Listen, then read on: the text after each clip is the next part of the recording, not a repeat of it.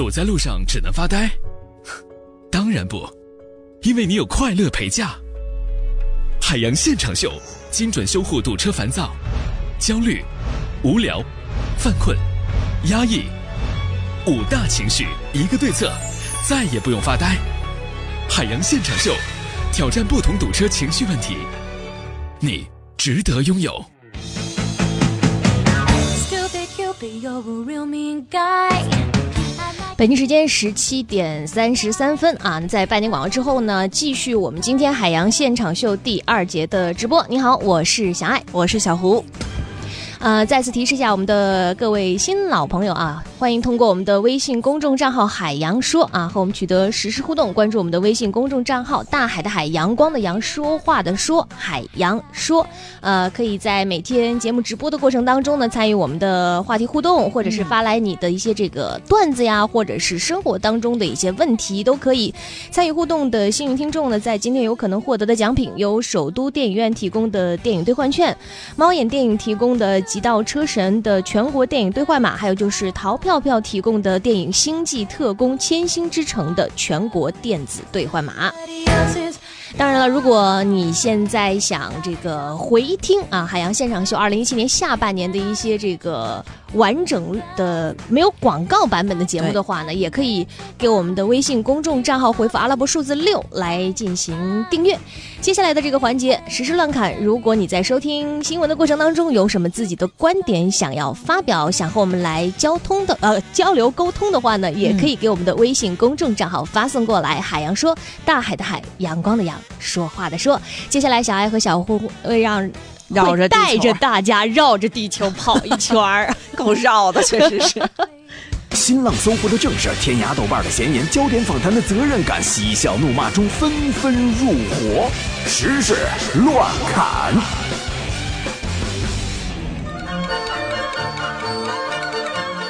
今天呢是周五了，嗯，下周一啊就是一个普天同庆的日子。也不一定吧。七夕马上就要到了啊！有研究机构发布的二零一七大学生感情状态调查显示，近七成的被访大学生还是单身。嗯，最主要的因素是性格内向，不善于表达；其次呢是人际圈小。其中呢，有百分之三十七的人认为自己单身是外形条件不够出众，百分之二十七的表示我很享受单身，主观上不想谈恋爱。嗯百分之七十都是单身，占了大多数哈。嗯，我觉得，我觉得这挺正常的呀，就是你，因为至少它这个比例是合理的。为啥呀？你看七夕嘛，鹊桥、嗯牛郎织女鹊桥相会，对呀、约会的就是他们俩人，嗯，但是需要很多的鹊才能搭成桥。所以，单身的朋友，你们谈不了恋爱，但是你们可以当那个桥。你们出力了。对，你看今天是周五，下周一呢就是农历的七夕。你看七夕就要来了，这告诉我们一个什么道理呢？礼物准备好了吗？嗯，你想一想，七夕完了，就是什么中秋、国庆长假，对啊，再往下盘算呢，什么双十一呀、光棍节呀、啊、圣诞节呀、新年元旦呐、春节呀、情人节。这也就是说，下半年每月一次的节日加礼物高发期即将正式拉开帷幕，你做好准备了吗？尤其是双十一。最近，日本一家文具公司推出了一种奇特的纸张，嗯把这种纸张放在水里呢，纸会融化，但是印在上面的字却会飘在水面上，保持不变。这家文具公司说，用这种纸做结婚证书会非常的浪漫，嗯，因为它表示着结婚证书这张纸并不重要，重要的是上面的字将两个人永远连在一起。想着是有点挺浪漫的，嗯，但是你有没有考虑过这样一个问题？它是这个纸泡在水里边，纸没了，字儿浮在水面上。对呀、你想想，当一对夫妻只有其中一个人把结婚证泡在水里的时候，谁还会觉得这个举动非常浪漫呢？哎，我觉得特别适合写欠条儿。纸虽然没了，但是你欠我的东西还在。哎，我记得说到这个纸的时候，呃，我记得好像是前呃一四年的时候去日本玩儿，啊，是在京都还是哪？好像是在清水寺，它就真的有，你可以买这个纸。真的有这个纸？，对，然后你可以去做做那个实验，就是你把你跟你心爱的另一半的名字写在上面，然后嗯纸渐渐的就沉下去，然后你的名字会浮在上面，但是那个一会儿就散了那个字儿。啊，也就是说真爱是也会散的，对吗？再来说一个情侣的事儿，嗯，广州有这么一对情侣啊，嗯在谈恋爱期间，女方先后以开餐馆啊、炒股为由，向男方借款总计四十二点二万元。嗯，分手后呢，男方要求女方把钱返还，但是女方认为这些钱是两个人谈恋爱的共同支出，以及男方对我的赠与，不同意将钱返还。嗯双方将此事闹上法院之后呢，男方凭借着微信的聊天记录作为证据，打赢了这场官司，要回了钱。那么在七夕即将到来的时候，我觉得呀，这条新闻其实拿出来说，我内心很纠结。我觉得这可能是一条后果非常严重的负面新闻。为什么？因为你想啊，假如说啊，小情侣啊，小夫妻以后再有人聊天的时候，比如说这个男方跟女朋友不小心说到还钱、欠条、你的钱、我的钱等等词汇的时候，这个女朋友可能会想，你是不是想要分手？看透了他的心，还钱、欠条、你的钱。他的回忆清楚的不够干净。再来说，呃，有网友呢最近发布了一段视频，说武汉有一名七岁的小男孩一个人坐在街边摆摊儿，嘴巴里呢吹着葫芦丝，身前还摆了个毯子，上面整整齐齐摆放着几十个布娃娃。然后有人找到了这个小男孩的父母，说为什么孩子一个人在路边摆摊儿？父母表示说这是为了锻炼孩子，但是专家表示呢，父母的这种初衷可能是好的，但是这种方式啊不值得提倡。你看，孩子才七岁，对就一个人在路边摆摊儿，而且是人家种，七岁就会吹葫芦丝了，你看看人家家孩子，哎呀，你已经变成了别人家的父母了，小胡。我觉得是这样啊，孩子还小，他在这个闹市摆摊肯定会有一些的这个安全隐患，对吧？对而且这种摆摊儿行为是影响城市管理规定的。我觉得更重要的是啊，现在啊，小朋友摆摊儿啊很难真正赚到钱。嗯，你要是想真正，你看他初衷是想锻炼孩子，你想起到实际的锻炼效果，那么根据我们的经验，相信很多人都有这样的体会，就是从很多人的朋友圈呈现的面貌来看呢，那你得开网店做微商。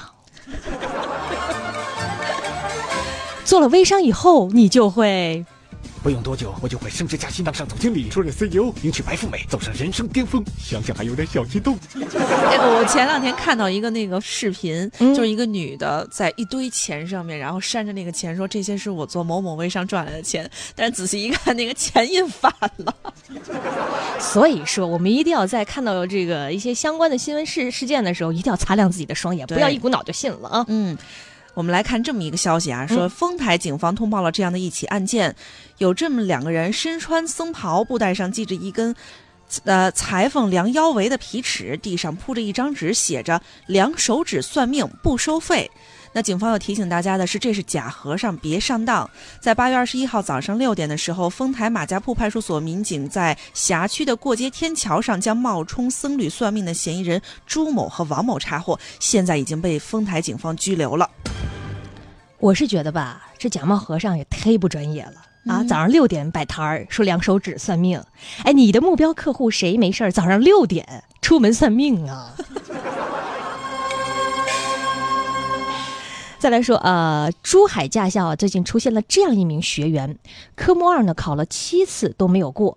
前些天呢，这名学员在第八次考试之前呢，练习 S 弯的时候撞到了树上，然后铲上围墙，教练车翻转一百八十度，四轮朝天，漂移了好几米呢，才停了下来。这名学员呢，被救出车之后回忆啊，说：“哎呀，当时啊，就是太紧张了，我就把油门呢当成刹车了。”那么，作为一个很有责任心的这个一档节目啊，为了避免这条新闻在阐述它的时候呢有性别歧视的嫌疑，所以我们刚刚在描述整个新闻的过程当中啊，并没有向大家透露这位女学员的性别。还是很厉害的。嗯我学会开车这么多年了，我还不会漂移。哎，你别说漂移，我我记得那会儿我刚拿驾照，跟我爸说，我说我拿到驾照了。我爸问我第一句话，哎，那你现在会漂移了吗？叔叔好天真，我跟他说会吧，是可能会，但是就不知道什么时候只能会。飘一次。我我怎么记得我当年考科目二的时候嗯，就用不到油门，而且那个油门平时我们那个教练车嗯都是把油门锁死的。嗯，我觉得我的教练好像也经历过什么。的确有的时候，特别是在慌张的时候，油门刹车很容易弄反哈。嗯，呃，我是刚刚突然啊我在想有不知道有没有汽车开发厂商在听我们的节目，我突然有了一个设想哈，你就不能够发明一套那个，比如说尖叫刹车辅助系统，就比如说汽车。它有这样的系统，可以智能识别车内司机的尖叫。当车里边司机尖叫，比如达到多少分贝的时候，汽车就会自动强制刹车。因为现在很多这个自动挡汽车很普及嘛，很多人可能就一紧张，把油门就当成了刹车，踩上还不松脚，然后可能啊越紧张就越尖叫。你想想，为了安全发明这种尖叫刹车系统，是不是很赞？呃，如果有汽车厂商听到了开发机的以后啊，专利要分我们一份儿。做你开的车。谢谢大家这么捧我。哎，对，专利费记得分我一份儿啊。